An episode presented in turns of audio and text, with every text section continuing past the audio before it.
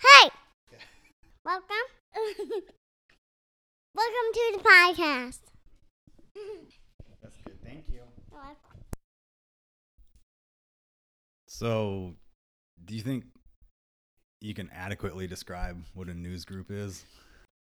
If I were trying to describe it to like Yeah, no. pic- children that don't understand w- or- I mean, it what doesn't have news to groups be. were about. Children in this sense could be somebody that's like 20, Thanks for that. 25. Without pictures, Without pictures. right? Like without showing a picture and then like explaining it. Do you think that you could just like describe it to make sense? Yeah, it just felt like a community of people with similar interests that would discuss things together in a um it's almost like a Reddit style forum, but it was broken up into Can you specific topics. Can you remember what it actually like what the layout was though? Like the format? Like it wasn't threads, right? I feel like it was kind of threads, just in that America America Online sort of way. Was it specifically something that only existed inside AOL? Oh, I don't know about that. That was just my my lens. I feel like it was built by them because they were kind of the champions of the internet back then. That you could go, you could drop down into your news groups, have all your little, and then you'd go into those and have all your threads, and you would click down into them. And so I think you know, I the, think- the kids know what it is. It's just Reddit now. Anybody that's listening probably doesn't know what the fuck you're talking about though. No, probably not. Even people my age probably were not bopping around on news groups as there. It must have been It certainly was not as popular as like instant messaging even back then. and it had to have been a small community considering that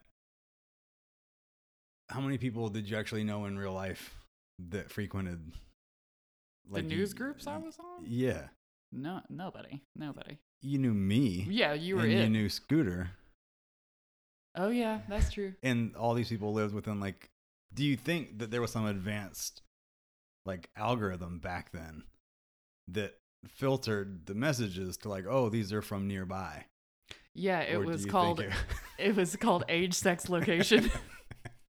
that's what kept everybody in it and you would say that you were a 13 year old woman on the internet and anyone near you would would be around pretty pretty easily so yeah that was the advanced algorithm. People sorted themselves by saying tell me where you're located how old you are and what your gender is.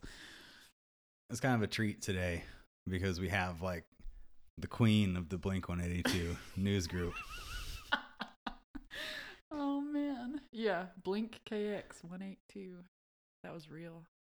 Yeah that was like do you have any sort of pride in yourself for like I'm serious like it may just be because i kind of knew you but it, it's also very possible that you like ran that shit What? I- no, I see. No, not Can at all. okay, so can there's you- definitely no pride in it because in no way do I feel like I ran it. I'm crying. That's so funny. Can you remember?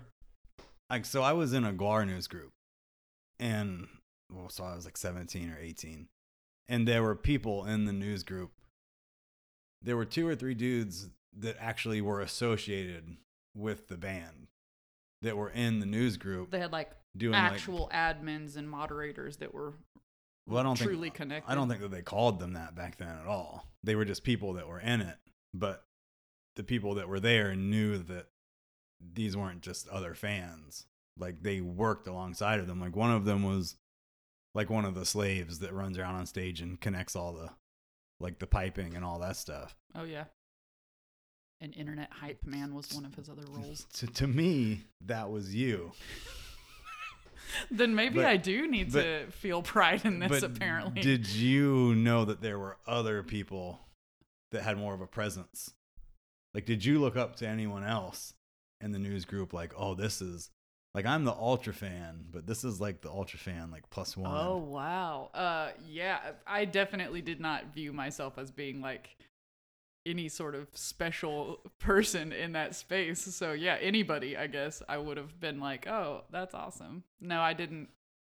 I didn't have any thoughts about thinking that I was But a bigger fan than any of do you remember anybody specifically? other than like you and and Adam. No, Who's at? Scooter. Oh, okay. There was nobody on the forum that when they would make posts that you would I'll be, like, I better listen up for the hottest Blink 182 news because Right, this this person is dialed in. Yeah, yeah. No, I don't. I don't know. I don't think so. But you are. This was 22 years ago too, so I may not have my when clearest glasses on about what album what was- album was out when I, when I when the internet happened for me. W- when this specific aspect of the internet because all i remember about it was i saw endless posts of yours just constantly talking about the do's and don'ts of selling out and that's that's all it was, oh, that's why. It's because it was Which um, album it was, was it? Dude Ranch. It was right when Dude Ranch came out, which was when they got hit with so you're telling me i listened to i couldn't make it all the way through but i listened to parts of most of their albums when i was driving last night. It was hard but i made myself do it. You were studying. yeah yeah. You didn't give me this time to revisit the discography, so you're probably going to be sharper. i was gonna do some some trivia just to see how much you could remember but i'm way too lazy to actually like look into it that deep. I was gonna quote like lines to you and Oh, you had to tell me I would be able to sing along, but I would not be able to tell you the song. I'd have to like sing it to figure out what it was. It's one of those things that you listen to for so long that it's like back there. i don't think i could gotta excavate it. I don't think I could say it without having like the intonation of the song anyway. I don't Oh, think I could just like true. like read it, you know. It, But- it transcends the spoken word. You're telling me that they were getting shit on for Dude Ranch, not for Enema of the State. No, yeah, they got yeah, they started getting it started with people being annoyed at, at Dude Ranch. Were you still were you It still only were you still there. for Enema of the State or had you already moved on? It was when I started to kind of, you know, nah. I I listened to it, but When I listened to the first song on Cheshire Cat yeah, is really good. yeah, And then I feel like the rest of the album is like fine. And then Dude Ranch has like three or four songs that I could still really listen to. Like Yeah. Pathetic is really good. yeah, But Cheshire Cat and Dude Ranch sound like the same band with one was recorded in a garage and one was recorded in like a very cheap studio. and I think that's where people started. Right. I think that's where it all upset. started. hmm They wanted it to sound like it was in a garage, you know. But when you go to Enema of the State, you can tell that it was recorded in a professional music studio with a completely different style of music because of the drummer, right? Because that's when they switched drummers. And that was where uh, So, I started to leave leave the which is weird because that's when everybody else started to pile on. I know. Yeah, I know. People people enjoyed what Travis brought to that table. I just didn't. It just wasn't my thing. I listened to a few albums that I'd never heard of. Like I never even knew that they came out. Oh yeah, there's Apparently they were making albums like this whole time. yeah, they've still yes. And the funny thing is, especially since you were saying like, do I feel some sort of like ownership or pride over them? Like, I will meet people now that uh, you know are big fans, and it, it'll come up, and I'll be like, oh, I, w- I was a really big fan of Blink One Eighty Two. Once upon a time, and we will be talking about two totally different bands because the time period that they were invested in is so far from when I was that we won't have the frame of reference for the same things at all at all Technic- crazy. Technically, now I think it is fair to say that the last two albums are a completely different band because it's just the nasally guy, or is it not the nasally? Which which dude? One of the dudes left. tom left Is that the nasally guy? yeah Okay, and that's the alien guy. yes oh, Okay. yes and then they got the He's got work to do. The aliens are Yeah. making a lot more communication these days. So yeah, Matt Skiba from the alkaline, trio. Alkaline Trio, And what's weird is that which actually has been pretty interesting. It's a it's a good mix. that California album is awesome. Yeah, I think it's like their best album. it it was wild. I mean, it is a totally different band. It doesn't even it doesn't even connect, but it's good.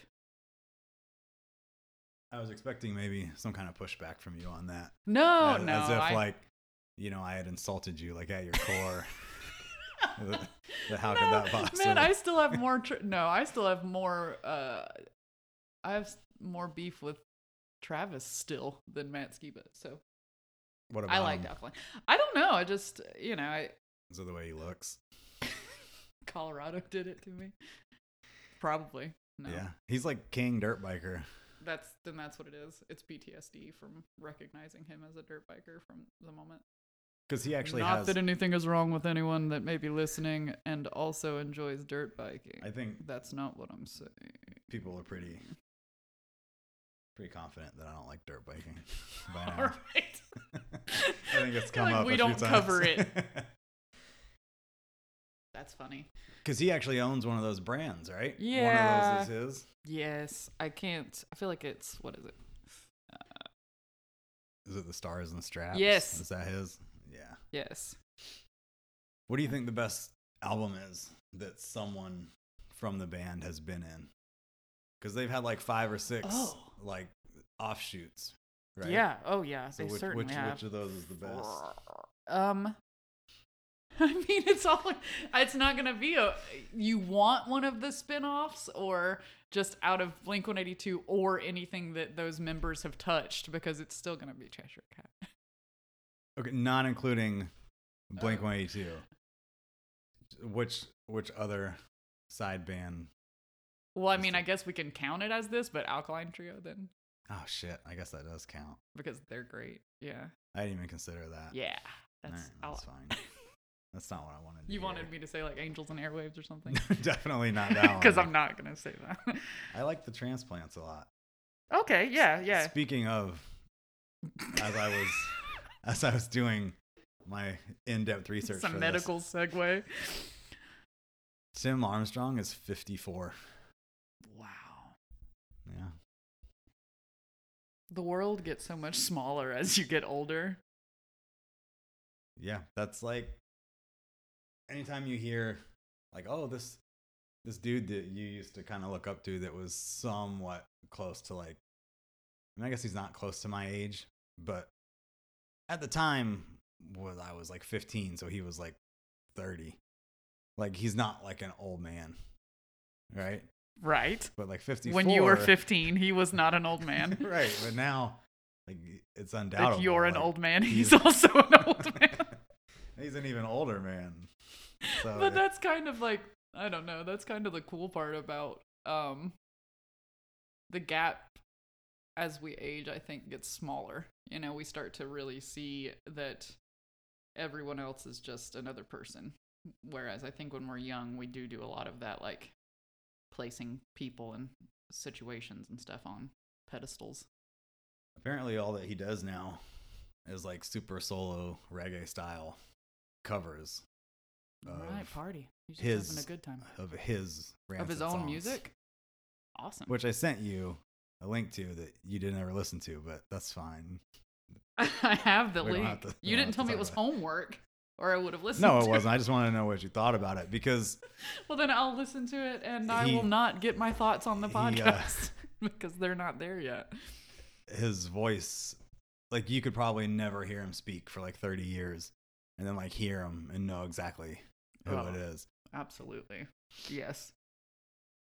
to me, the two things about you that like make you you, right? Because the things that you like are what make you who you are. right. I was gonna say okay. yes. You've got David Duchovny, who spends his, his whole life basically is dedicated to pretending that there's aliens, right? And then Tom from Blink dedicated his whole life now to proving that there are aliens. And then Billy Corgan, who says that he's actually like seen an alien. Right. And these are like three of your favorite, I mean, in a way, right? Like your favorite people. Yeah, definitely influential people in my. But you don't ever sit back and wonder like what's wrong with you that you have like this weird like what's your opinion on aliens? Oh, I absolutely believe there are aliens. Yeah, I do. Like how far does that go? Oh, it could go for a long. It could go longer than this podcast will go. but what do you mean? Like how far back do Well, does my belief? You have a friend that knows Billy Corgan. I do. Yeah. Has he ever heard about this Aliens? experience that Billy Corgan won't talk about that he does kind of talk about? I don't know. You I'd never asked ask him? I don't. No, I don't. I don't pry into Okay. Do into their friendship, but do you think that he saw an alien? I'm sure. Yeah. You're you're sure? Yeah. There's no doubt about. Yeah, Yeah. he saw one. yeah. No, no second thought. No, no. No, Okay. it does. It's not a second thought to me at all. So you think that they're among us? Yeah, I do. This is interesting. It's getting deeper Yeah, than yeah. you. You're like, whoa, screw all these questions I thought I was gonna ask you. You're a wackadoo. Let's. Okay, so in. so have you seen any? oh, not that I know of. No. What makes you so sure that, like, I feel confident in saying that, like, there's aliens, Yeah. and I feel pretty confident saying that, like, they probably know that we're here. Maybe they've come and like checked us out, Yeah. but you're saying they're like super soldiers. They're like, Like, a full-on X theme, uh, X Like- theme, X Files. well, like they're line. they're among us. Yeah, I I just think that, you know, it feels kind of like it should go without saying that there's other living things than us, and Right. so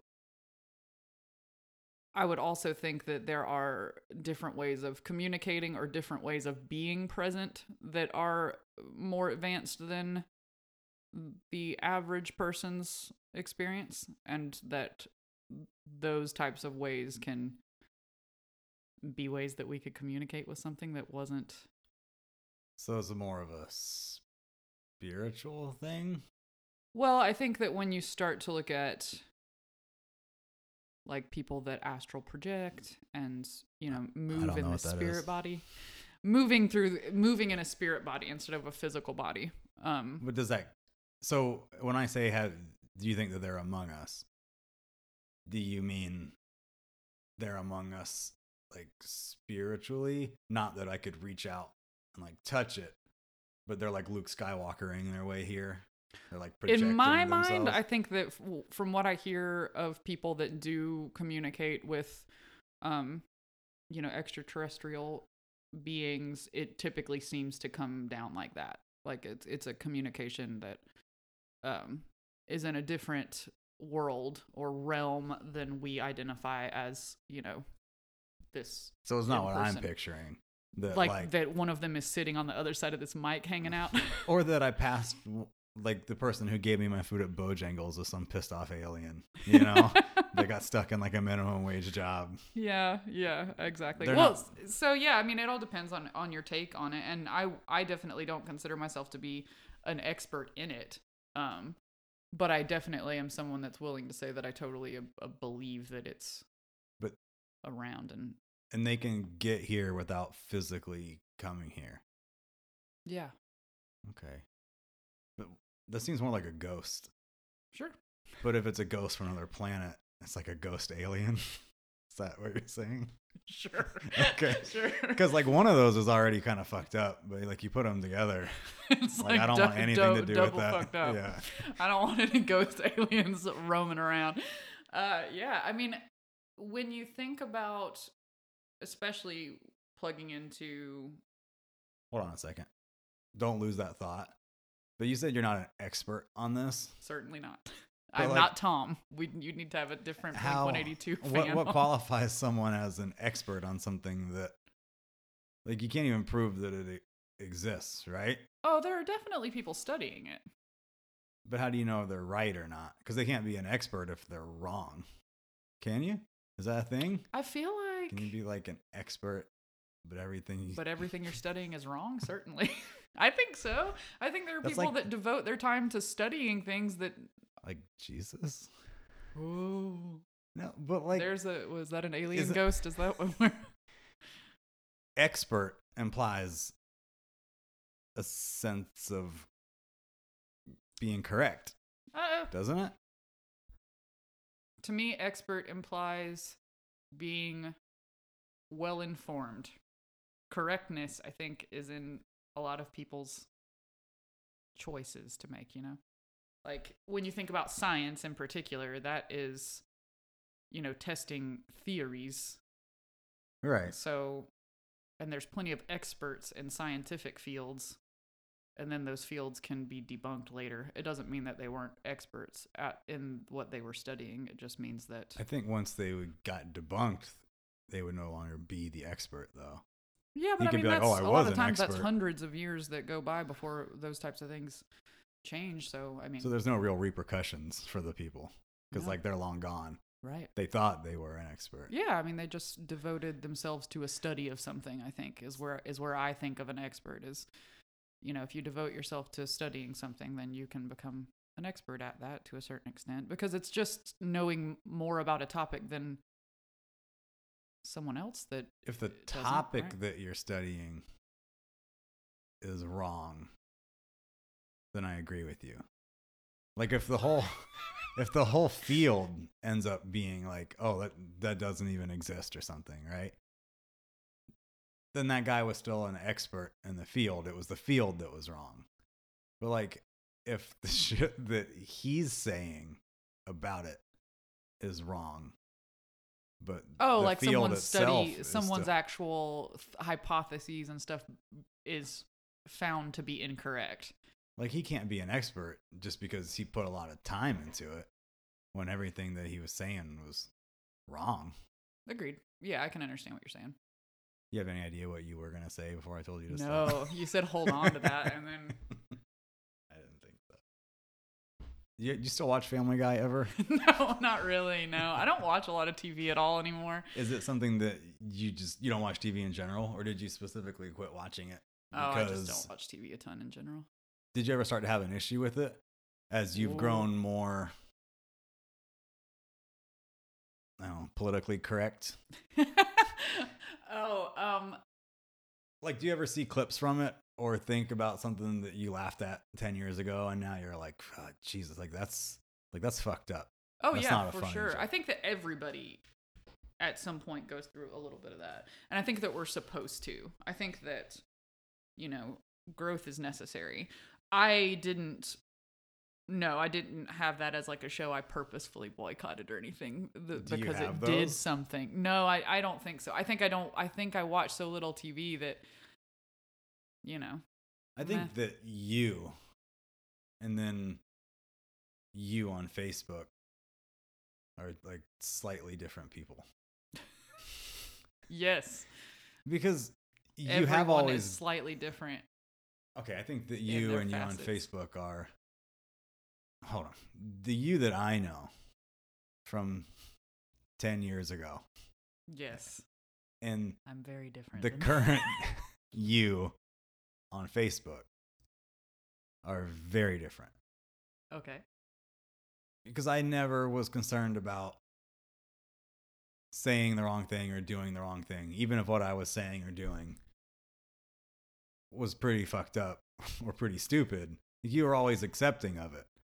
But now you you come across as like I'm gonna put the hammer down on somebody, like if they step out of line, like just the tiniest bit. Oh.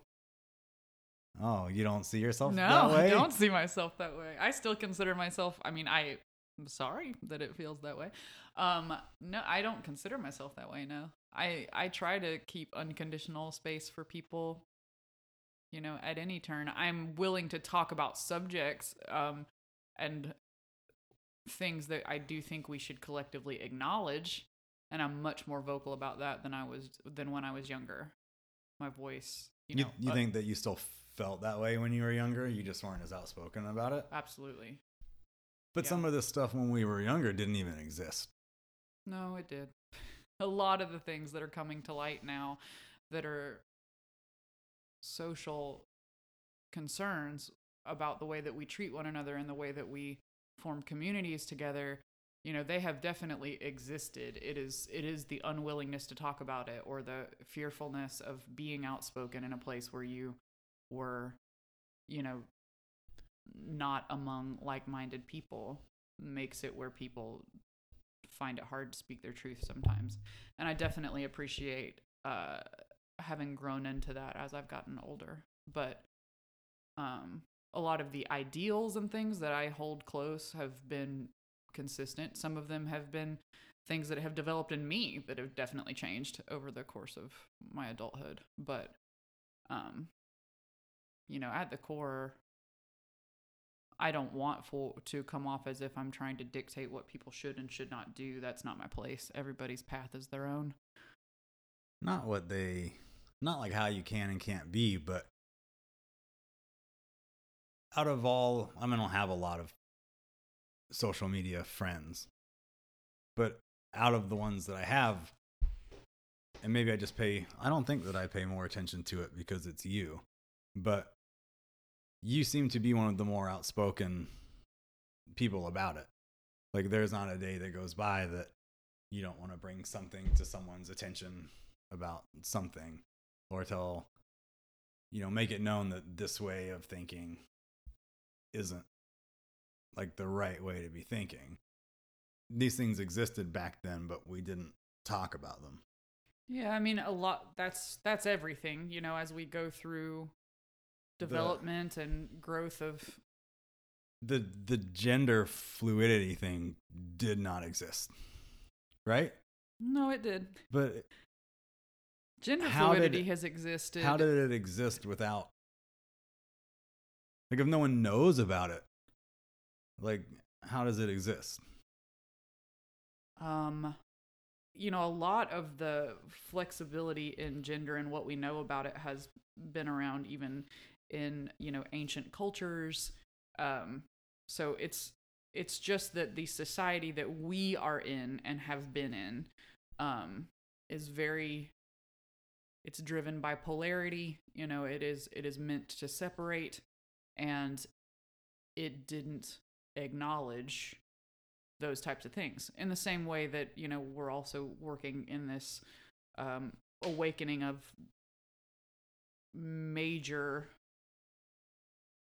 racial oppression and we went through hundreds and hundreds of years of of treating people as if they were you know subhuman or or giving them i guess that's so like the culture is not the decider of what does and doesn't exist. It's just what it is willing to. i guess that's my point like take 10 year old me like i knew racism was a thing Oh yeah. and I knew like don't call somebody fat, like that's mean. And that was about it in terms of like societal rules. Like don't make fun of somebody for being fat or wearing glasses. And don't make fun of somebody for like being black or Hispanic. And like those those were the things. Never once did someone ever say like don't make fun of this asexual person. Because it was like, well, what the fuck is that? Right. Like, yeah. so you're saying that it's been here all along, but no one wanted to talk about it? Yeah. Or the people that identified as these types weren't speaking up about it? oh, I'm sure of that. I mean, But yes, absolutely. When when people did they not care enough to speak up about it? Or did they not feel like they could? Because the I can't speak fat, for that, Fat but- people spoke up for themselves and said, "Hey, stop calling me fat. Like that's mean." Why would it take so long? Like for other marginalized groups to decide, like, "Hey, I like me too." Like just now, No, I mean it's not just now. There's just it is it, by the time that something gets to public consciousness and it's something that especially in America and it's something that we're having conversations about on a big picture level, the amount of speaking out and trauma and stuff that has had to occur to people that are in those groups to get there is outstanding. It's we have a structure that we treat a certain way. Cis people you know, that we acknowledge differently than people that fall outside of what that has deemed the norm. And I actually think that more people fall outside of the picture of norm than that fall inside of it. I just think that we're we've not been listening or honoring that as we and that we are beginning to have those veils lifted. And so I do think that there's a lot of people that haven't had the experience to lift or dissolve those veils earlier in their life that are feeling like they're being hit with a lot of information that feels quote unquote new or uh, you know things that don't feel like they would have existed x amount of years ago but it, it's that's not the reality that's just the way it feels to have been inside a system that didn't honor You talking those about people You talking about me? Is that what you're, you're trying i to mean like i'm just using word this i'm just me? calling back to the conversation I have I've spent 40 years hearing about gay people, black people, fat people. And basically you pick anything. It doesn't even have to be a cultural thing or a skin color or a sexual preference. People are going to get made fun of for whatever someone wants to make fun of them about. yeah Never once have I heard anyone make fun of an asexual person. Cuz like what's the joke there? Like it, it I just like yeah, like You don't think that like fighting- males, uh, that male culture, especially, you know, even though of course we're all going through a lot of expanding, but you don't think that people get shit when they're especially younger dudes about who they're dating, who they're sleeping with, who they're not sleeping with. I mean, as a woman, I can imagine the amount of times I got asked about when I was going to get married. If I had been somebody who wasn't really pursuing those types of relationships, but that was something that everyone around me became obsessed with talking about, I have I I've heard feel tons of people get made fun of for not having a girlfriend or not getting married or having kids. yeah. But a lot of times it's just because like there's something wrong with them or they're like a loser or they're not interested in it. No one has ever been like, oh, like loser asexual over here. Like no one's ever defined them as that.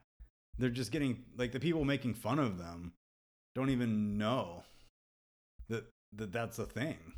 They're not making fun of them. Like if you make fun of a gay person, you're making fun of them for being gay, right? You're not making fun of them for not having a girlfriend or something. So like Well, I mean, it starts there, right? So, like, and one of the reasons why a lot of people that are queer in some fashion have issues with that from early childhood is because, again, there's just this assumption that we are heteronormative and we're in our cisgender and we want to be married and, and have children and that that's what you do and if you don't do that that you're falling outside of it's what your expectation is it's so, you did weird. describe making fun of asexual people in all of that no, just because there would be wasn't like a, a title attributed to the if there was a gay fat person and I made fun of them for being fat, I'm not committing a hate crime on them by hating them for being gay. Like I'm making fun of them for being fat, which i mean is it's which is hate not is making still a fun. hate crime regardless of How is that a- I mean but i'm saying like that that's the point i think is that Don't make fun of me because at all. Just Right. Don't make fun of me. like, okay, let people like, like, let fine. people live I get that. like don't make fun of me for being gay like yeah okay like i'm with that like i don't have a problem with you being gay i'm not gonna make fun of you for it like don't make fun of me because i'm fat it's like ah, like okay fine like i won't what the fuck? What But- was that but, but there's a there's a difference right? Jesus. Yeah. Well do you agree or do you not? No Like, i don't. then at some point if it's all the same it should just be don't don't shame people. don't make fun of people. Yeah. Shame and guilt and why why would you as the person being shamed pick the thing out that you don't want to be shamed for like stop like don't make fun of me for being gay. Because that's the step further. You know it starts with we don't sh- you know it starts with recognizing and honor or recognizing that that we are not the exact same across the board and that's where the shaming and the the hating can be stopped. But you move into a place of honoring a person for their differences and that's when you want to vocalize who those people are and and what their story is. You know in in the same way that we say when when people try to talk about race and a lot of the times this is coming from a white person's perspective which will will actually say things like I don't see color. I got told that that's stupid. yeah it is that's ridiculous Yeah. yeah I agree. because that like you're not trying to not see people that's not the point of equality is is not to erase them and say that i don't see the things that make this this person special it's it's moving into honoring what makes people different versus just not hating them for it it's just that our our country is and our culture is still working on the not hating first. You know, like we're stuck in getting past hate, but to move past that and go to where it really needs to be, you are able to honor people for the things that make them different from you and, you know, learn from and cooperate with and grow with. And that's when you can really start to see a culture that thrives off of creation instead of destruction. And that's just not where we're at right now. If you pick on somebody or tease somebody just for a specific aspect of their personality, like how, like friends will make fun of their friends for their inability to like make a decision or they're bad with money or you know they don't like pop tarts or some shit you know like dude how could you not like pop tarts right? Like people get made fun of i got made fun of for years for drinking diet soda instead of regular soda right Wow. Be- because like Just it was it was like less manly to concern yourself with the calories right That's ridiculous. but, but But- yeah, I know what you mean. but those are just things that you would pick on someone for and I mean, tox- yeah, toxic masculinity would do that. how is that that is not a masculine trait at all to you're, you're try telling me to tell you that it's n- you're telling me that women don't tease each other it's specific just just to men oh no, there's there's definitely things that go on in the female world that is Well, why did I just get sure.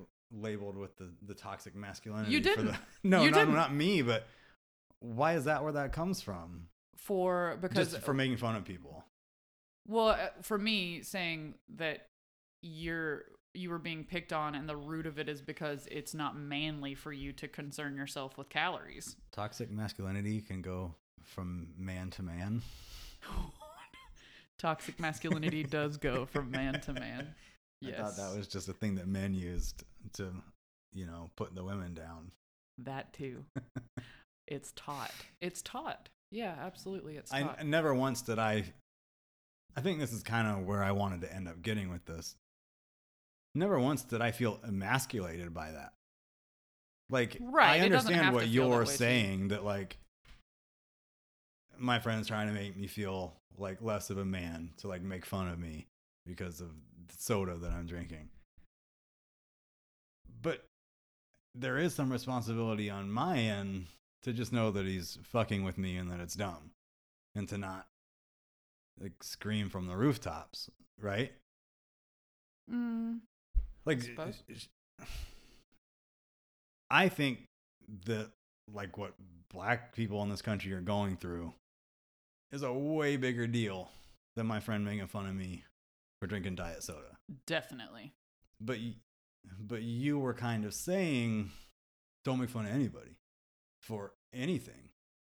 Yes. And I was saying I'm going to make fun of you for being fat but not for being gay.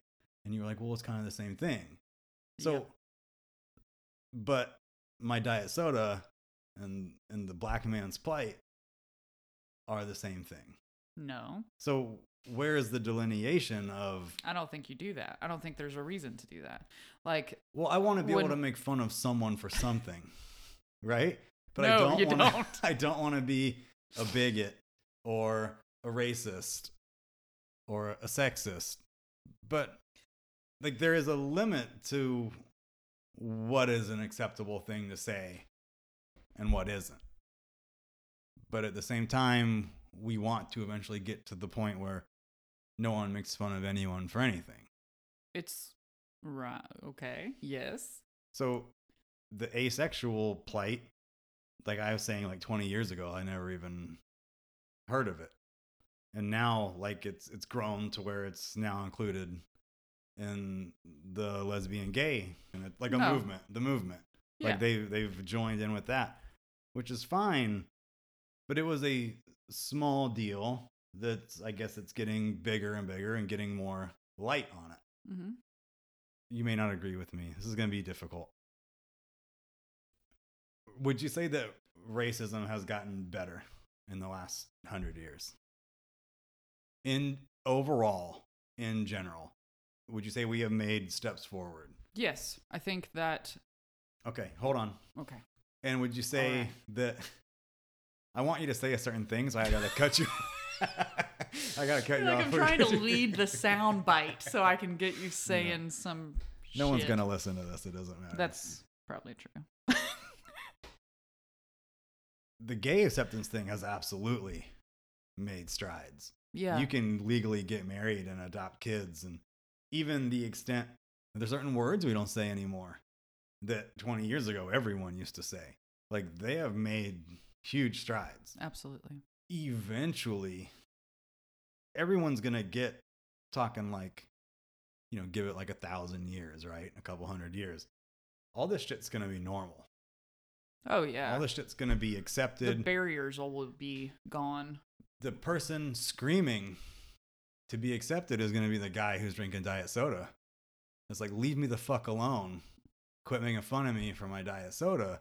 People are going to be like, like how people would say 10 years ago, like, we don't care about the gays. Like, they don't need, this is dumb. Like, they don't need rights.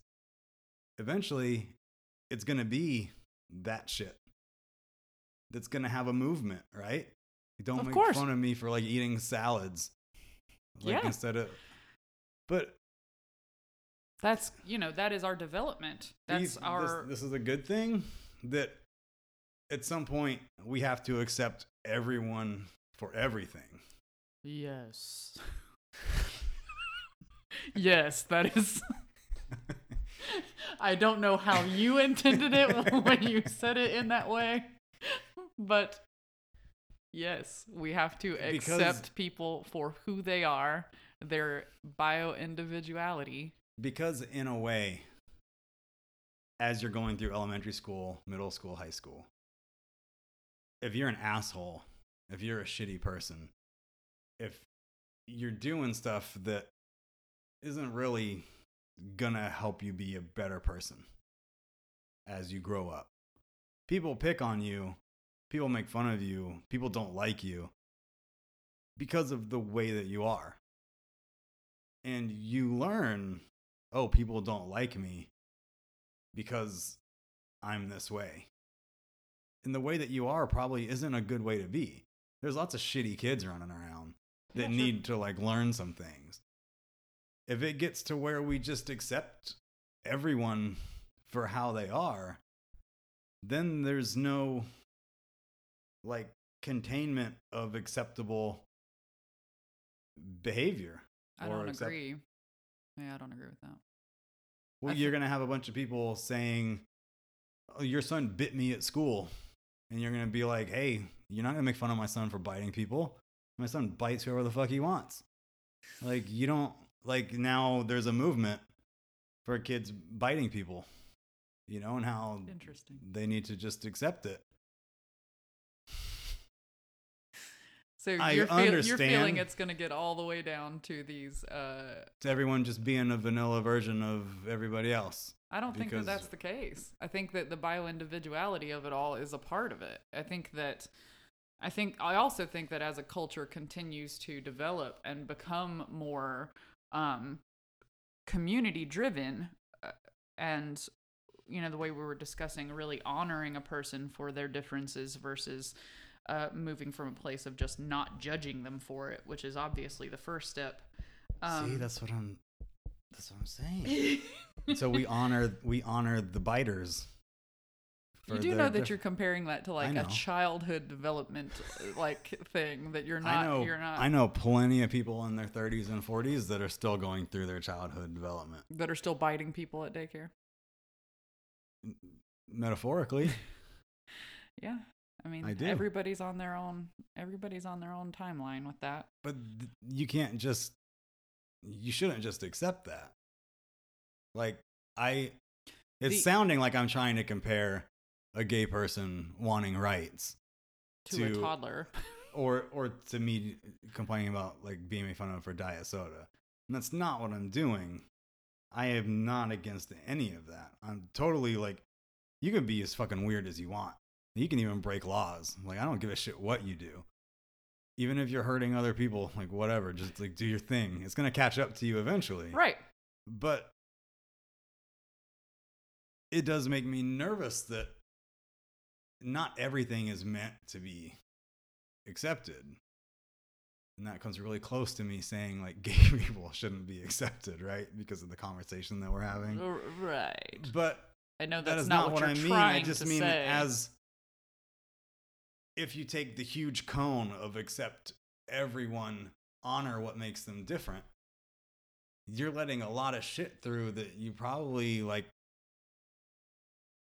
Like the pedophilia thing is trying to become like an accepted movement. Oh, I know. Yeah. And that's, I guess that's kind of what I'm getting at. Like, hey, honor their differences. Like, yeah, it's fucked up, but like, that's how they want to be. Like, I don't really think that that's something that most people are not okay with that. Understood. But I think they are picking up some fucking small amount of like, well, everybody else's weird, you know, kinks are fine. Not calling gay a kink, like weird yeah, fetish, actual trying to say weird fetishes. People feel like that that should be open to them in the same way that a foot fetish or something is. right, and I think that's the whatever. I think that's the stance that they're taking on it too. Is like it's just like this is how I am. Like you can't tell me that how I am is wrong. Well, I like, think yeah, like, that we um, can. so, in my personal opinion, as we grow towards that type of society, the things that create the negativity that you're discussing will also begin to evolve and change because a lot of the things that people do that cause them to oppress others, disrespect others, attempt to control or um, place ownership over others uh, comes from, you know, inner demons or taught hate. Um, and so what you're saying right now makes it feel as if we're talking about taking people at their consciousness level at this very moment and just lifting the floodgates of um I see what you're saying. and I don't think that that's at all possible because in my opinion we are uh, at our peak polarity people feel further away from each other right now than they may have felt any time in their current life. You know that i think that there's a very very big us versus them going on in um, our country. So looking through that lens we have a lot of work to do and i don't think that those are the that's the Alright. same consciousness we would be in when So- we move past it. Does that make sense? So do the work first. You get everybody to this woke state, and then start to accept everything. Well, I mean, once people are able to see what nourishment can do um, on a big picture scale, a lot of that stuff will work itself out. You don't think there's ever going to be some time where like just everybody's on board though. Like you actually not uh, not a lifetime. I think I will see. No, I think hundreds of years down the road. You really think that there's so many different outlooks and so many different personalities that people have. Like, e- what I'm picturing is like some homogenous nation where everybody is just like the same They all got like the same brains. No, I don't Like, think hey, we all we all love everything. Like everything's accepted. Honoring someone and and being the same as them is is not to me it doesn't necessarily equate. So in my mind when I think about a real community driven culture um we allow people to do the things that they naturally suit and i think that your individuality will still be there you know i i think that um in my mind when we talk about everyone having the same brains that's that's the path we have been on you know we've been in in very much this path of trying to People are arguing about shit all the time. well because i think it's falling you know the wheels are falling off essentially but i mean you know how much more how much more could you communicate to everyone at the same time than you can through the shaping of you know media and, and things like that. So uh, and we had already kind of lightly discussed earlier that that it's that stuff is meant to strip people from their individual uh, sense of responsibility and their um, ability to hear their own intuition and um, to kind of strip people down from their internal guidance systems and things like that. Whereas, um, I feel that when you begin to honor people for what they bring to the table, there's much less that these people are all the same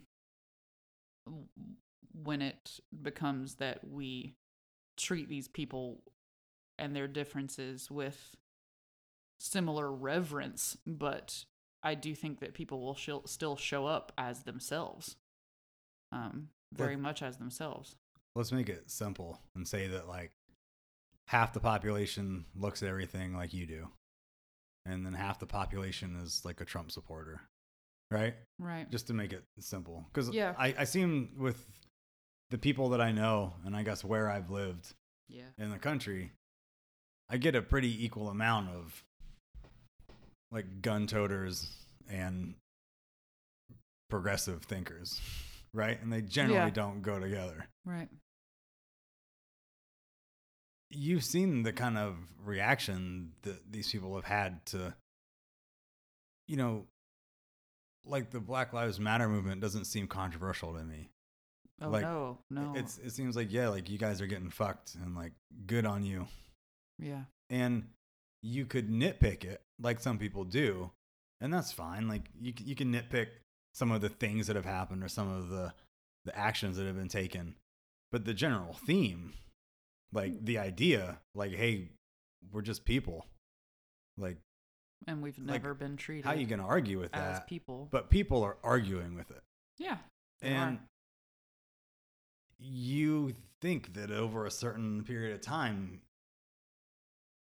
like you're slowly gonna whittle these people down to where like they they don't think like that anymore like you've seen like like the mental walls that they put up when this shit has started happening and you might break down some of them but if you're talking about millions of people, they're trying to fight back and gain more people like them, oh yeah. the same way that you're trying to bring them over to your side. So you may win 25% to be generous. Then they're going to win 10% back. Like it, it's never going to be like everybody just accepts people's differences and is never going to be hey, I actually like what's different about you. This, you're never gonna get that. On a one-on-one situation, I think you'll get that. But I don't think we're ever like no country, even ancient countries, you know, they don't even have that. There's racism in every country, Yeah, I understand. and they've been going at it a lot longer than 200 years. Yeah, no, I understand that completely. I think They're, that they got racism about shit that happened before Jesus was around. You know, like ancient racism that you would imagine is got to be like no part of their daily lives aside from what they're carrying around like in their brain. Right? Like actual like I don't have any good examples because I'm terrible at history, right? And I got picked on for talking about Japan too much recently, so I don't want to mention that. oh. But like the, the Japanese do not I hate to sound general, right? But like they don't like the Chinese. And the Chinese come into Japan and the Japanese think that, that they're rude and that they're like crass and, and dirty. And then the Chinese come and like they trash the area that they're and then the Japanese get all mad about it. They hate each other because Japan or China tried to invade Japan like thousands of fucking years ago Yeah. I and like understand. take it over. And like they're still hanging on to that. No Chinese person is coming into Japan raping and pillaging their women. Like that was thousands of years, thousands, right? Mhm. See, it probably wasn't thousands. It could have just been like a hundred years ago, because I don't fucking know. But it isn't because of what's currently happening. No, I yeah, absolutely. Hate is taught. It, it's just, Hate is taught for sure. and so yeah, you could unteach it Well, so yeah. that so that this kid raises his kids differently. But you also know, and you've got a son. He makes one bad friend I understand. in like middle school or something, and like all that teaching is is gone. You know, Yeah. because oh, this this kid's got spiky hair on the top and long hair in the back. You know, like he's so cool. Oh, living in South Carolina is that's a little too close to home. Um, no, I understand exactly what you're saying, and and that's why I was saying I, I definitely don't.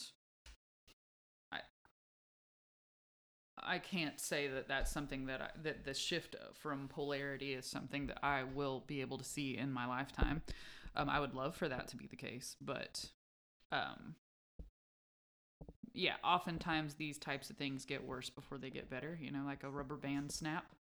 And you're right to acknowledge the severe tension um, right now in America, rightfully so, with uh, the topics that we're, you know, collectively having that have been um, shoved aside for hundreds of years. So, I know that you think that I'm making fun of you because you've already told me that you think I'm going to make fun of you. I just want some explanation on the cultural appropriation stuff. And I know you said like two white people can't talk about it or that it's weird for two white people to talk about it, right? But I don't know anybody else to talk to about it Understood. and I have like Googled it and been like, so what's up with this? And when you Google it, you get responses from other white people Right. telling you why you shouldn't or should or shouldn't do something. Right. And the thing that's got me lately, and it started this whole like avalanche of thoughts, is that you can't talk or reference spirit animals Right. like that that phrase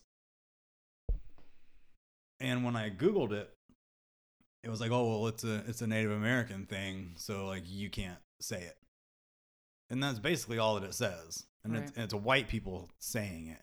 It's not like you know some chief saying like this is how we feel as i don't know like a cherokee tribe. Like this is our formal statement on like this kind of shit. There's nothing like that. It's just Understood. the the deepest thing I found was like an American, an Americanized Native American, like not someone who's living on a reservation, but is just part of America. Was like, like it bothers my mom. It doesn't bother me. yeah. It's kind of like half and half, but no one's actually getting mad about it.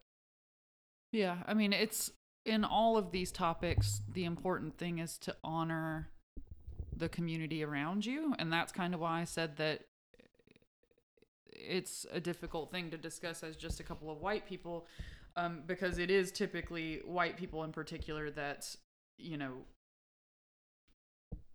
are in the places where they are appropriating. And that's also because they've been in a you know a a position of power for so long. And so i think the biggest thing that i take away from uh the idea of cultural appropriation is that there are cultures and practices and people that have been persecuted um and when we talk about spirit animals of course we we know the history of our stolen land.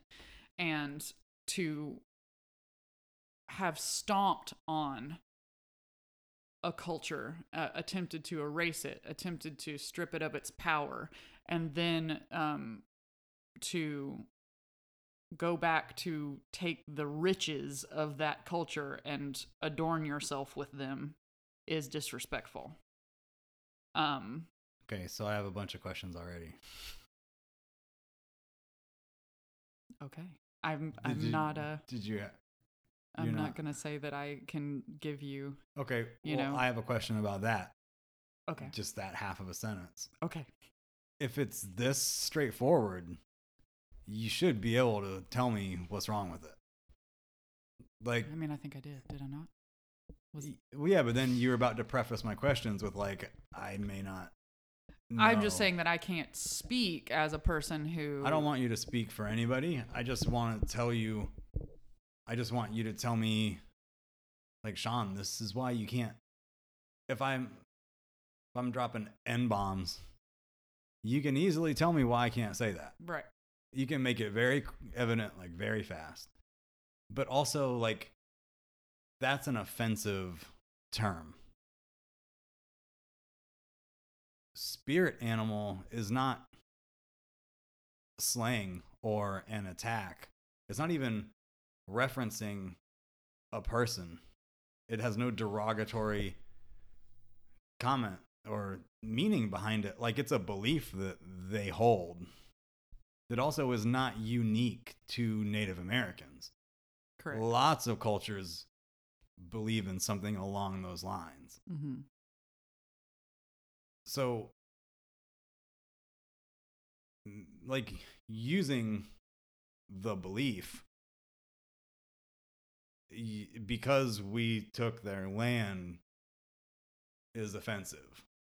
It's not because I'm using their belief to describe something, it is because of what's happened in the past that makes it something that I shouldn't Well, say. basically, I think that it's all very personal to every individual, and but it definitely has roots in being the the oppressor of these places that then or these people or these cultures okay. um and then and then taking you know rich and beautiful pe- pieces of that culture and using them for your own gain. So a lot of it started to come up in regards to um black history and how much of that that we um and culture uh, that we borrow uh, in general you know music and our overall okay. okay. You got is it only cultural appropriation then if like your culture has oppressed that culture previously? Is is that what makes it bad that like we have a bad history with treatment of African Americans? We have a bad history with treatment of Native Americans. But we have a good history with like Canada. So like that's fine. Like to do Canadian shit because there isn't like a bad blood or bad history there? Is that what makes it? It's not just taking something from another culture and enjoying it. Like, because I think that taking is is a bad word. Like, I didn't take the word spirit animal and now they can't use it. Right, but there's a difference too, and this is why this conversation gets kind of convoluted. Is there, you know, there is a difference between people trying to say that they're appreciating a culture versus appropriating a culture, but Right. you know, w- What's the difference there?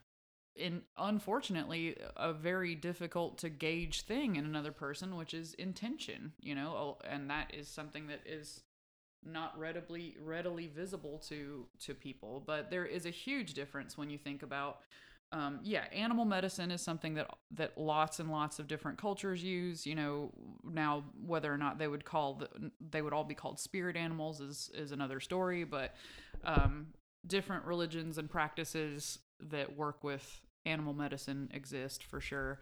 But when it's when it's being thrown around flippantly Like on, I'm picturing like a coffee mug, and it says like, this Fucking- unicorn is my spirit yeah, yeah.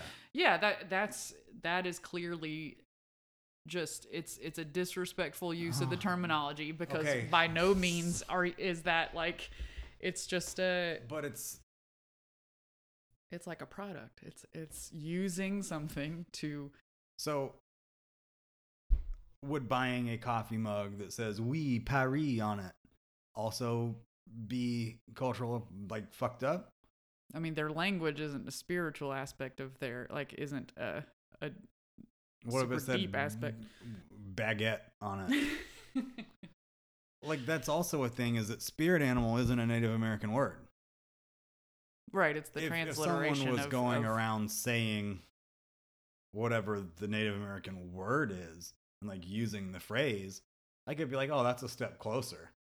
Like, I almost feel like informed use of, of information is is more on the side of appreciation, but that's just a personal. but that's all going to be if I'm walking down the street wearing a shirt. But you got to think that spirit animal has, you know, that when we talk about animal medicine and when we talk about especially indigenous cultures that did have so much um, nature involved in their spiritual journeys that it is, uh, you know, a little bit of a slight on their spiritual journey as well that we Paris and baguette wouldn't quite touch on.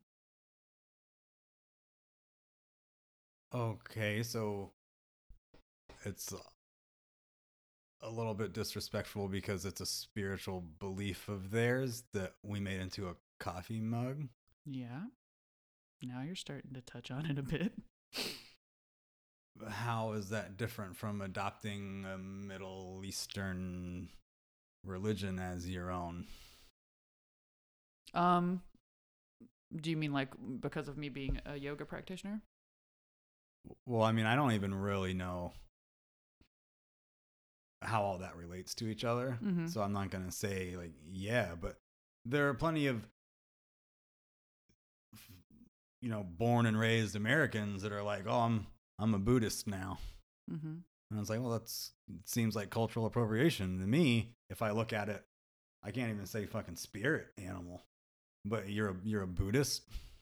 Like, And I mean, the thing that you can kind of take from that are like yo- yoga, Buddhism, some of those more Eastern practices do have um, applicable ways to work in the life of any person.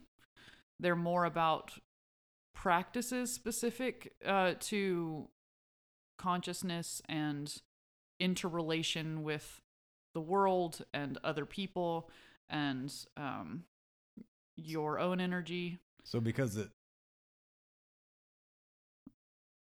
it has an actual meaning to you versus just like a flippant phrase that you're throwing around. Right. I think it's uh, yeah, I think that it's a matter of of But- respect. But wouldn't it be to me on on the scale of fucked up cultural appropriation? Like saying spirit animal to me would be low. But then like adopting a different religion from a different culture would would be higher. But I understand what you're saying like no, this is like a real thing in in my life. It's not just something that I'm throwing around to like be funny or sell coffee mugs. Right and some people do and those people But- i mean like there is definitely a cultural appropriation conversation inside of all of that too there certainly is But if you're saying it's okay now for the for the Buddhist religion thing because I'm taking it seriously, if there was an American who went on a spiritual journey to find his spirit animal, that's the most fucked up of all of them to me. But that's also the one that the dude is probably the most truly mentally invested in, which would make it even more okay from what you're saying, like, no, he's actually like, he's into this shit. So, like, but he can't be into it because we killed a lot of people from his culture, like a long time ago. Like, no i mean i think that you're just tapping on the like the little bit of the paradox of of intention and you know we will never be able to hash out all the rights and wrongs um especially just the two of us in these types of well, conversations, but not necessarily just because a person means it or feels it per se, but but it's also about the perspective of the people around you um and and listening to those voices. You know like i, I think that Sig, it's when you discussed that a lot of the things that you found were also written by white people, I know that there is certainly um, a call for us to collect our our people and and bring them in line um, when they're behaving in a way that that hurts others and is culturally dismissive, etc. But um, it does the difference between intent and how that is not as visible uh, is something that makes the conversation have a lot more facets what it what it sounds like. Than I think that we could ever really cover altogether. It's not a specific act or action or saying, because a lot of it has to do with the intent behind it. Yeah. But no one out there knows what your intent is. I mean, if it's on a coffee you. mug, then your intent is to sell a product with it. And I think that that is where a lot of stuff comes from is is that um, you know, especially when we talk about, you know, hijacking um, black hairstyles in the Okay. in the industry and things How- like that. Those have in, incredible cultural significance uh, and um, How is see? I don't even get that. Like, it's a hairstyle, and again, there's no way that black people are the only people that have ever had dreads. Like, it's it does not belong to them. Anyone can do their hair that way. Some people's hair just actually gets that way. Like, eh, oh dreads, yeah, just right, allowing like, people. well, you said hairstyles. I imagine that's what you meant. I was thinking more about you know like when we think about the the history of, of braids, especially in Okay. the U.S. I haven't heard anything about this either. slaves would literally braid, you know, rice or they would have to keep these things on their body. Um, and they would have them braided into their hair, you know, as emergency survival techniques with the things that they went through in this country. And, uh, you know, for for it to just become a thing that looks quote unquote that looks cute i'll try it without understanding the history and honoring the history of of why you know the real reason that those things existed um it, it it's belittling you know that these there are things that were a part of black culture in the united states that are also things that they were If not allowed to have. You know, there are still companies that don't allow um, their black employees. I mean, luckily changing by the minute, but allowing their black employees to have their natural hair. You know that uh, that they that this perception that they have to groom themselves in a way that's in accordance with whiteness. Um, if you've got some little Norwegian girl that lives on like an island somewhere, and her mom's been braiding her hair ever since she was a little girl, and then she moves to America, She's never even seen braids on anyone before, and then you tell her that that's fucked up. Like, how is that I don't possibly? know that that's how that goes. I, d- I don't know that somebody would be picking on, you know, that is not the same thing as as But we're- being styled by a record label for your image to be quote unquote urban and then taking you know braids don't even come across to me as urban. To me, they come across as like redneck. like, yeah, I mean, you're like, that's the scope that yeah. I mean, there certainly braiding in general has millions and millions of different facets across you know the. But the if world, you're but just if your it's, intent again, it's the intention of braiding your hair is to look more like a black girl, to look more urban. The only person that knows that intent are the few people in that circle, right? Like, how would someone passing you on the street have any idea what your intent was? But people are getting called out for like doing this and doing that. The way that I think the reason that it bothers me so much Yeah, let's get to that part. We're because we're not gonna, you know, we're not gonna find the crooks of it, and you're not gonna have a list of e- exceptional do's and don'ts. But when it is, but when it's certainly brought out in a way that is meant to uh, be exploited, I think is is when you. I completely agree with you on that. But I think that That's when I think the issue occurs. I don't. I don't think it's your um, Netherlands Sally with braids from her mom. You know, like I don't think that that's it. people the people that are upset about this stuff are not informing you pleasantly that something that you're doing or saying is a little messed up because of like Twitter and shit like that. Normally, when something happens, it's getting like blasted out there, and then people are piling onto it with how wrong and fucked up it is. Are you talking about like the cancel culture type stuff?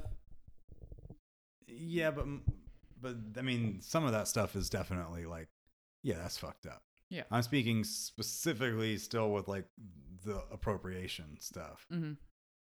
The way that it seems like it comes out is like, hey man, this is obviously wrong. And you're an asshole, and I can't believe that you're so stupid that you don't understand that you can't do this. And it's like, well, it never even crossed my mind. Right. And then Yeah. it's like, well, what did I do wrong?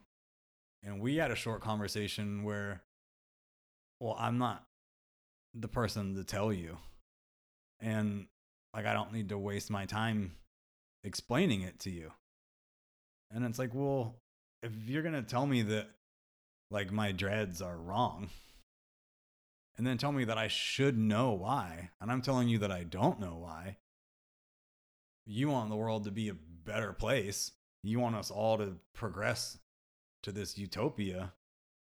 First of all, you should accept my fucking dreads because we're supposed to accept everything that everyone wants. You don't have dreads, by the way. But this yet. is all hypothetical.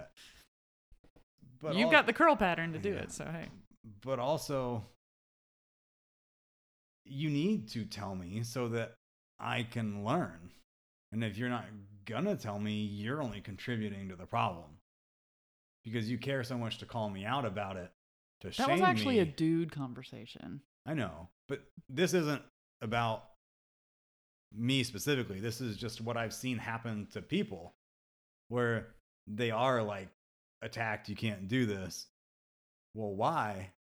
And then so many times it's dude, the, what you did was so wrong that I can't believe I have to explain it to you. Yeah. The dude doesn't, or the person doesn't understand how what they did was wrong at all because this dude doesn't think about it. And these people, all they do is think about it right. To where they're hunting for something Agreed. to find to make a, a scene about. Yeah. And, I'm there's a sure big disparity in that between. there is a happy medium where there's things you probably shouldn't do. And there's people that will tell you, like, like, hey man, I'm just gonna let you know, don't do this, and I'm gonna tell you why. But I don't ever see any of that, Right. and I'm still stuck Well, way I mean, I think that's the internet. You know, I think that the I think that the caring conversations that develop people is not really happening on Twitter. I agree with you. I don't have a lot of real friends, and the ones that I do have aren't people that feel that way about social justice issues. Right. They're probably more skewed. Like I've asked people before, and they're just like, "Fuck those people." Yeah. And it's like, yeah, man, like I get it, but like that shit's dumb.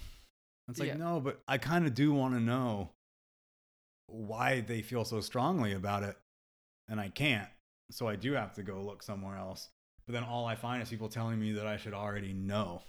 No, I, I understand that completely. And I mean, that's that's. I don't think that that's a space for it. You know, at the end of the day, when I was telling you that i the conversation should be being had with with other guys, it's because, um, just because it, it is good to try to unpack these things as best as you can with with the communities that you're in because it has a greater impact. So, but but I do agree with you, and I think that that's kind of why I said if we were touching on cancel culture because I feel like that's a, a little bit of the same, and agreed on that too. There's certainly people that we um, have learned things about uh, or seen things occur, and we've decided collectively we quote unquote will not be a part of that. Um, but I think that there is some heightened awareness around that that gets out of control. And I don't think that just the belittling and berating is the answer in general to helping people understand things. Um, but it does happen. It does happen quite a bit. I think the conversations that are important and that really shape people sometimes are behind closed doors um, because they are so personal. So let's talk about that then. The dude conversation. All right. You okay with that? yeah. There's an increasingly exponential growth. That's, those verbs didn't really line up, but you get what I'm saying, right? In people's actions coming to light and people doing some really fucked up shit that people aren't staying quiet about anymore. Yeah. And I am 100% for that. And there's been some average dating scenarios that people have gotten some trouble for. And then there's been like some shit where like it seems to me like nothing has happened and people get in trouble for it. Where this isn't me saying like men can't be men because there's some people just like straight up like raping people Right. F- physically like violently there's nothing to do with Yeah, that. like trafficking and all nothing sorts of that that we're going to talk about has anything to do with that right. you made a post We're this isn't about- even about like the me too movement.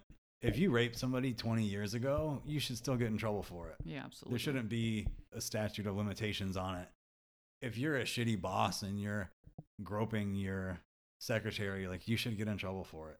Absolutely. unless she wants you to do it then there's the conversation about should we do this at work? Some people like to do that shit at work. Like i mean they do. You can't say that they don't i also am in complete agreement with you and this is kind of why i started thinking about this initially was there was a post that you made about coerced consent is Yeah. what you called it yeah.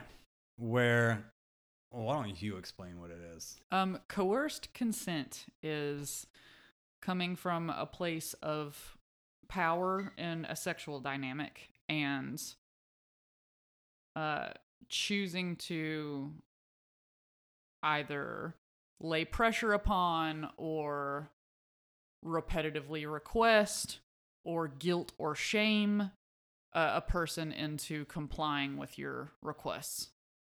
but why shouldn't you just accept them for how they are. You just 30 minutes ago you said that we're just supposed to accept everybody for how they are. I gave you a pretty large caveat around how how much would have to change to reach that space. The to be- thing- to be honest. the thing about the post that you made that bothered me and we looked for it and we I couldn't find the exact one, yeah. but I can explain what I remember reading. What you can explain what made you go, "Oh, what's that about?" Right. And I don't think that it's what you think it is. Where you gave a you gave a kind of a Webster's definition. yeah. Right? But what y- what I think that you mean is if your husband is making you feel bad for not wanting to do it with them or your boyfriend or your date or whoever a behavior that should be taught to young men Yeah. to like quit doing this shit yeah. It's an emphatic yes and that is consent.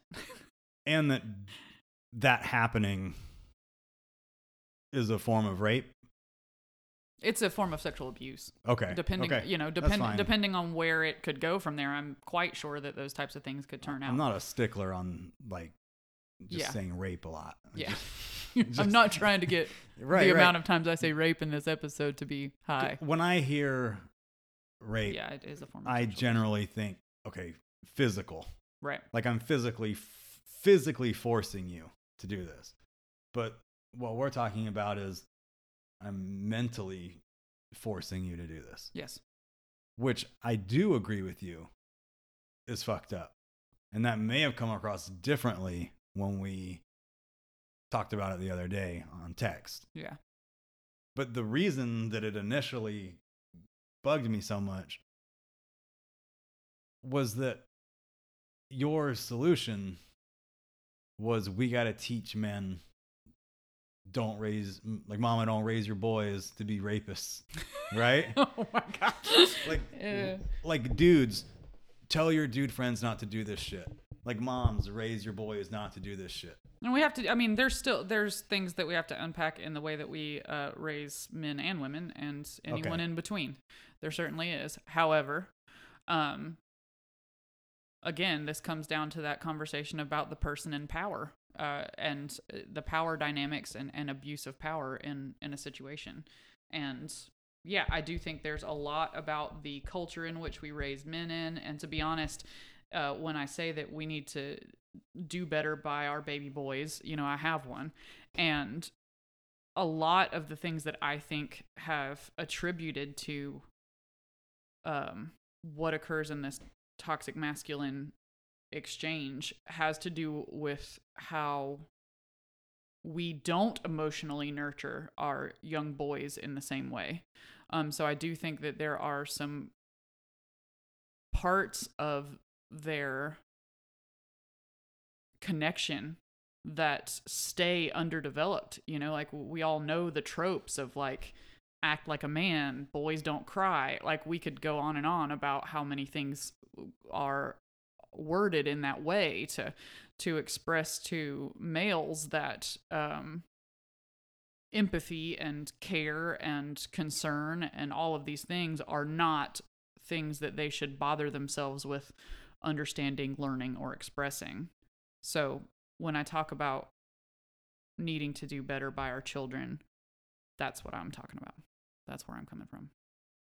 and i think that all that is great and i think that that is how you should teach someone or raise someone but that's half of it Oh yeah, It's- Because it doesn't solve it, it but it gives a better Y- footing, a be- better foundation. Well, that's that's not quite what I meant. But coming along with that is empowering women absolutely and women being strong, mentally strong, physically strong, however you want to take it. Mm-hmm. The way that you put that out there was if I'm a shitty dude and I'm begging you to do it with me and I'm not leaving you alone about it, even like let's say we've been married for 10 years and you're not really into me anymore but i'm your husband and i like yell at you or something, right? Like Mhm. I imagine that was the situation that you were like kind of putting out there. If you're the wife that's been married to this shitty dude for 10 years, an empowered woman would find her way out of that situation. Right, and I do think that women, women's empowerment is absolutely the other side. You know, like as we as we look at what we can do better by our children in particular, ourselves certainly.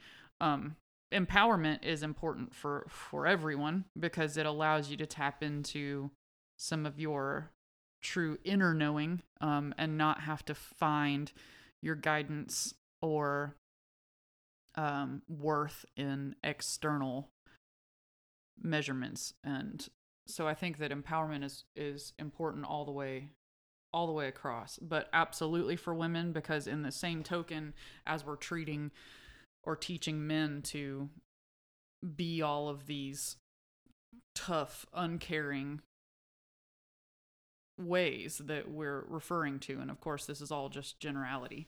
Um you know there there are things that women are taught about being subservient or even the sheer physical um conversation. And and a lot of the times i think that that's when men things that men can't quite understand is that there is a certain power dynamic sometimes in just a person's ability to be able to force you to do something whether or not they are physically acting on it so Right. that is why that mental, you know, that coerced consent can be a thing that um, I totally understand how a male can disassociate with having done or even realize that he was doing it because it, it could be very hard for a man to not realize that the the woman that he is having this situation with does have some part of her that is fearful of what he is capable of even if there haven't been things that have caused that to manifest. basically i might be simplifying this. I'm begging you to sleep with me. And you're saying no. So one of two things is going to happen i'm going to mentally bother you so much about it that you feel guilty so you sleep with me.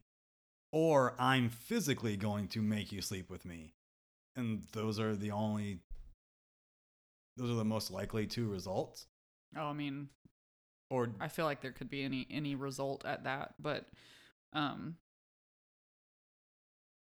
basically when it boils down to you know, get the emphatic yes is that when a person wants to be involved with someone sexually that is clear. It Is- is clear. is there a fear on on the woman's side of like I can tell he really wants this and I'm saying no is it I'm going to say yes because I feel bad or is it I'm going to say yes because I'm scared he's going to actually physically rape me or is it both Both. Yeah, I'm sure it's both. I'm sure it's both in whatever in in whatever the situation calls I for. could see I can see people being what I um I can I can see it getting to I mean I unfortunately do know um situations where things have turned physical for people. Um people that are in relationships that are abusive have probably known that for quite some time. And and like whether or not it elevates depends. Um, I do know people that have been in relationships for a number of years, married and unmarried, uh, where the empowerment of the woman to begin to begin standing up for herself in ways that she had not previously did turn physical for sure. Um, she was going along with it or she was into it and something happened and she wasn't it wasn't acceptable right. is that what you're saying Yeah, that she had, you know, the the especially people I know sometimes that get married at a young age, um, before they are feeling like they've got a strong foundation in who they are and what they want, and they grow up in that relationship together, and then for someone to become more empowered about themselves down the road, I've totally seen that turn into abusive situations. Right, because Um, the dude is used to Yeah, having his way. Yeah. and yeah i mean like there's there's a lot of of layers that can go on here you know um but yeah i mean it, it can be for sure the fear can be it can be annoyance it can be fear it can Okay, hold on. Did you just say annoyance? yeah like Do you mean like I'm my husband is annoying me so much I'm going to sleep with him? yeah i'm sure yeah I'm But sure. but that would be the situation where that would be like the mildest version of this i no, suppose no, but so I, I, was trying to give that would be the situation where the empowered woman is just like, well, fuck this, oh yeah I'm- right? i'm, sure yeah Not not. Oh, I'm so annoyed. I guess I have to fuck this dude because I'm so annoyed. Like that seems like a really weird response. Hmm. and like i let me word this the best possible way annoyed and i'm not finding my way out of this by like saying no so like i guess i'll just do it but i i could have grabbed my bag and went home in the situation where like you're on a date right Yeah, there are two parties involved here. like, I don't y- want you to think that I'm not saying that. But I'm this isn't like, well, that stupid bitch just should have gone home. Like that's not what I'm saying. But you have the choice where you could I would imagine like the strong, independent, like woman is like, this is fucked up, like I'm leaving. Yeah. And then it's really hard for me to put myself, maybe it's because I'm a man, in that position where I would say, like, I could leave, but like I'm gonna stay anyway. Like, Yeah. what i- what is the thought that's going on where you don't just go home? Because you want the guy to like you, like Uh, we're you know it's a, that's another one of those questions where it's like we will never quantify everyone's thoughts and and, and the Well, reasons sure why everyone has different reasons, Yeah. but I guess I'm asking like for for you to speak for all women. I guess I'm just asking for you to speak for all women. Okay. Um It's you don't have to give me a reason. I'll just say it's difficult for me to understand making the choice to stay and because not go. because sometimes when it comes down especially when we're just talking about coerced consent on like a, a a small level as what it can be. You know we covered that of course it can go into the realm of of becoming a much more serious issue especially if it is gone unchecked for an enormous amount of time. I feel like it gets um stronger with time as to as to what you've allowed um like what the power dynamic has become. Um but you know sometimes it is the fact that the relationship itself is not a problem you know sometimes the relationship is fine but that that person still is not honoring your no when when it comes. And so there that's when the emphatic consent is important because you may still very much be in love with your boyfriend girlfriend husband whatever um but that doesn't automatically mean that you are in debt to them sexually and for them to behave that way there are, yeah i'm sure there's moments where people concede just to stop having to have the conversation you know? And when you talk about it being like maybe it's just because i'm a man that i don't know that i i will say personally i was much younger but i absolutely have had it passed on to me from another woman as a young woman that uh if i wanted for the person that i was seeing to um you know stop making everything so hard as far as far as conversations like developmental conversations with them in the relationship was that I just had to make sure that I didn't stop having sex with them. That like in order to keep that person where they would listen to me and and honor anything about what I was bringing to the table that I had to just make sure that I kept them sexually happy. Period the end. you can't just eat the burger. It has you got to have the fries and the burger. So, you know, and I mean, that was passed on to me by a woman who felt like she was giving me, uh, you know, Great advice. the great advice to just keep mean- him, keep him in a place where he was sexually pleased with my performance in our relationship and that that would be the gateway to any other, um, you hear that a lot. and that's insane. you know, that's crazy. I agree. So it's that kind of stuff, really.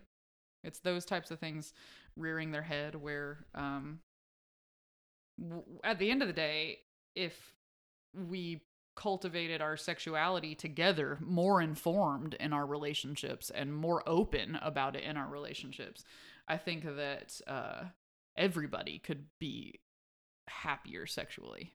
I, I think that there's a lot to be uncovered there that um, just because we have been in, in such a power dynamic in that world for so long that uh, people have lost touch of some of that. I got I got two more questions about this.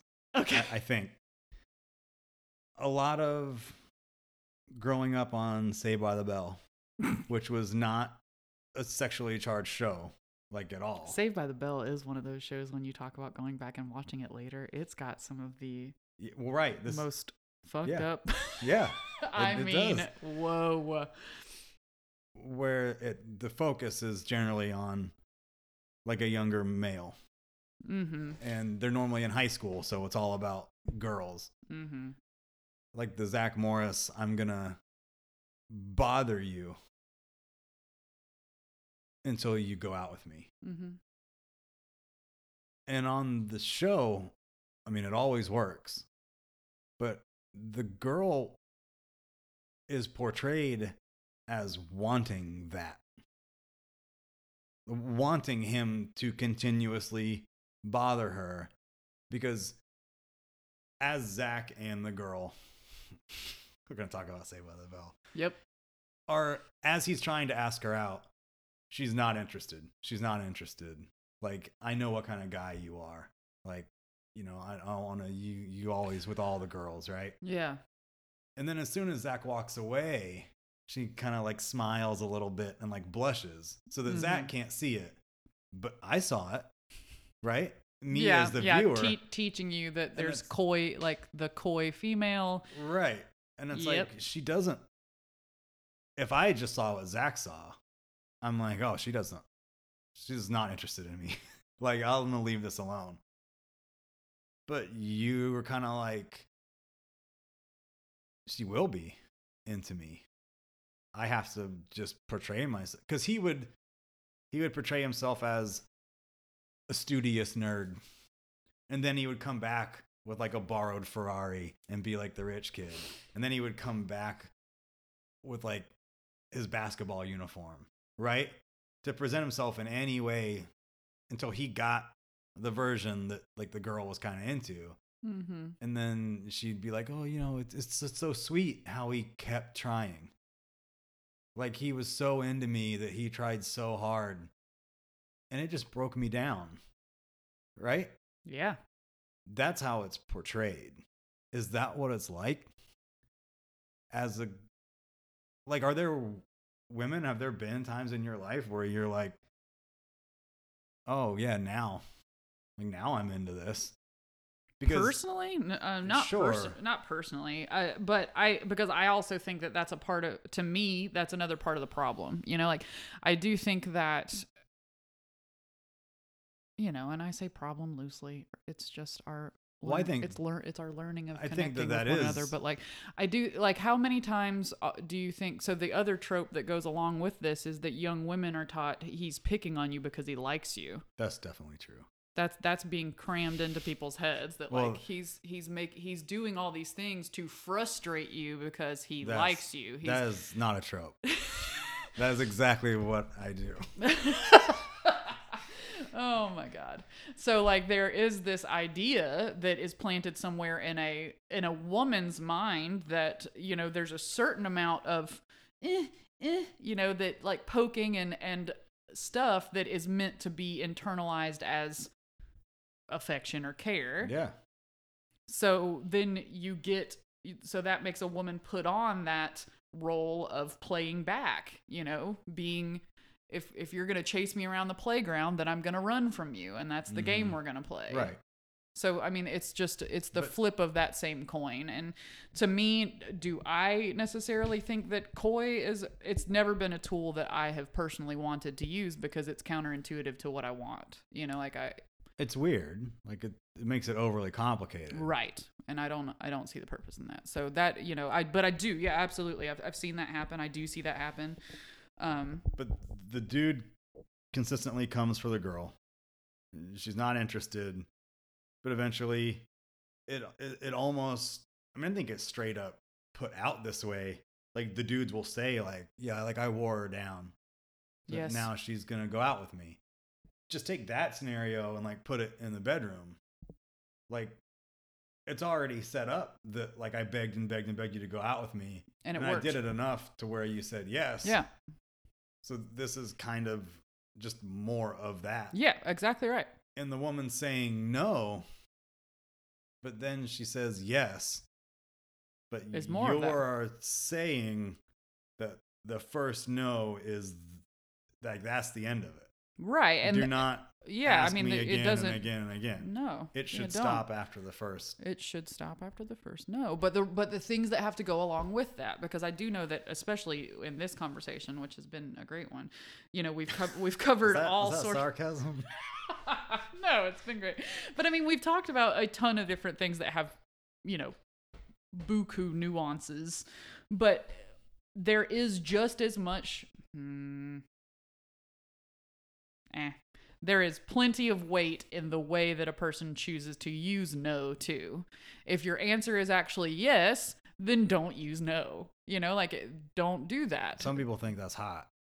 You can say yes or you can say no. And you could mean yes or no. But the way that you say them, like an angry, like, like fuck you, no, comes across very strong. Mhm. It's like, oh, sh- like I actually like did something that like I wasn't that I Mhm. shouldn't be doing. Like she wants none of this. But like a giggled no with like a smile yeah, a coy, yeah, playing like- the It's like what does this mean? agree. But I'm supposed to stop there. But it's not being presented to me in a way that you actually want me to stop. That's why I'm saying that it's to me, it's it's two sides of a coin. You know that conversation. Like I I don't think personally playing around in the in the coy space is You don't think it's a good idea just in general. No, I just don't. And I think if I were a man, especially because of knowing the power dynamics in a situation like this, I would stop at that no and I would make it clear why. I know what you I know what you're saying and I don't disagree with you. I totally believe that that's there, you know. I totally believe that that whole they're picking on you because they like you uh say no to make them work for it, etc., etc. are all pieces of what makes that conversation confusing. That's not in any way me saying like blaming the women. If it came across that way, it didn't it Like- didn't it was just like saying like what do we navigate in this no i mean it didn't and again any kind of any kind of dynamic like that does have two people involved in it and they both have to be aware of what they bring to that table you know none of these conversations are, are one-sided conversations It seems like I've talked to like two other people in the last week or so, like since I've been trying to do this. And the better, clearer, more precise communication is something that's come up like every single time. And I haven't talked to everybody about rape, just in general. being like no matter clear what it is that we've been talking about the struggles that people have with just saying how they feel about something yeah absolutely is letting a person speak to you with unconditional space while you allow questions to come up that are worthy of their introspection and just letting them have the space to walk around in their own heart and mind. but nobody does that uh, no, they yeah, exactly. They have to go out and pay. Like we live in a world where we don't do that for another, so it's, for one another. So it's become a literal job for someone to to do that with you. You know, to let you have that space. And I think that that's the that's one of the first steps is being able to hear your own vo- voice. Um, but then there's there is the the big hurdle of once you once you've pieced that together having the boldness to live in it and speak of it and and make it known and that's What is it that people find so difficult about like being honest with themselves? conditional things that they've been taught that they weren't worthy you know there's an What- they unworthiness story They weren't worthy of of what? well i mean you know there's a lot of people sometimes have um, religious upbringing that has given them um, a story of unworthiness. Uh, a lot of times people have um, parental expectations of them that were given to them very early on that they may not have fulfilled in the exact way or what have you and that has given them a sense of unworthiness body image in the media has given people a sense of unworthiness. There's a whole lot of things that are set up to say that you're not good enough as you are. Um, and we run into that a lot. You know all of us run into that in a lot of different ways especially in our formative years when we don't know better. Um, and i think that it takes people all different amounts of time on their path to unpack that. But i think it is something worthy of unpacking for all of us Like what's the struggle that that people go through that like other people feel this way and I was taught that I should feel or think this way, but but I don't. And that's just how I am. Like fuck it. Well, I think that realistically, once you get to the fuck it stage, you are you are kind of standing in your your truth. You know, like But why is it? I guess why is it so hard for somebody to get? Why does somebody have so much guilt about something that it really like pulls them down or makes them live a way that like they don't want to live or that they can't face? Like that's because I it's what really I what I hard to- think so what I think sometimes creates that is uh hiding. You know, so when when we have that realization that we aren't falling into X, Y, and Z box that was set in front of us and we were told to fulfill by whomever, parents, Right. church, la di da. Um, and we're not fulfilling it. A lot of people's re- reaction to that is to hide the things that don't fit and to do their very best to get in that box. How old were you when you dropped all that shit? I am still dropping it. I'm still dropping I mean, that you must be nitpicking like some shit. Yeah, I mean, yeah. Once once you start unraveling it, you just keep seeing where it's at. But I mean, that's the journey, right? I would say you were like 13. No, I feel like I I appreciate that. I very much appreciate that. I don't I don't mean hey you've left all your baggage behind. but I mean the just the thought that it's okay to be and to live however I want. You, I was you young. did not struggle with that. For I mean I don't think I don't see you struggle with that. Like I can't remember I appreciate that. I think I was probably maybe early high school or middle school where it was just like, oh yeah, like like this is my thing to Mhm. do whatever I want. Like I get what you're saying. I don't like, think my dad mine was a doctor and his dad was a doctor and they went to Yale. And it's like, okay, like and and you don't want to. But this, this makes you feel guilty is like a wild thought that you would let that like hold you down. Oh yeah, for sure. And a lot of us do. I appreciate you feeling like you didn't see that in my personality um from an early age, but it was there, you know, just in different ways. And uh, there were certainly things I let go of very early, um, just because of having a somewhat unique childhood. There were certainly things I had gotten over quickly in some places, and then some things that I had not. You know, uh, uh, growing up without, you know, coming of age and then not really having parents, uh, there was a part of me that became a service oriented person where a lot of the times what I would do is just um, fill the need of you know that people pleasing of filling the need of the person that I was with whether you know that was a friend or a lover or whatever just seeing what they needed from me and making sure that that's what they got from me um, which is a whole other way of you know chopping off some of your own limbs because if you never show up fully no one can ever really love you fully if you're only letting them see the pieces that benefit them as a person There's a So- song about that.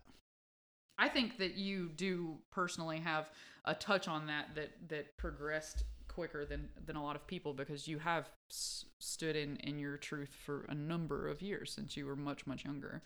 So it might just not be something you can touch on because it wasn't something that you battled with as much. But you know, your parents also did a good job of putting you in really all the way back to Montessori. Those types of skills are are taught in a lot more freely in uh, in that schooling and really learning to engage the self and do your own problem solving and it that's one of the reasons why that's such a cherished education system too to be honest with you You know what I got in trouble for a lot at that school? no Biting. okay so really you just want to know when we can get back to a world where you can freely bite people again yeah. I'm glad to know. I'm glad to know we got to the crux of the matter before before we wrapped up today. That was uh even in like maybe the under 8 under 10 like soccer leagues, I still was biting people. Oh, I don't I don't know what made it stop, but eventually I guess it grew out of it. Or maybe society like pushed me away from it, you know. I'd Yeah. still be still, still be be biting doing- people if if you had just found the right the right support group I can't imagine years old. I just can't imagine what that feels like Yeah, because I think that that would I mean it would destroy your your life it does. Yeah, to think that everything you're doing or the entire path that you're on doesn't a fit. whole way of living like isn't what you really want to be doing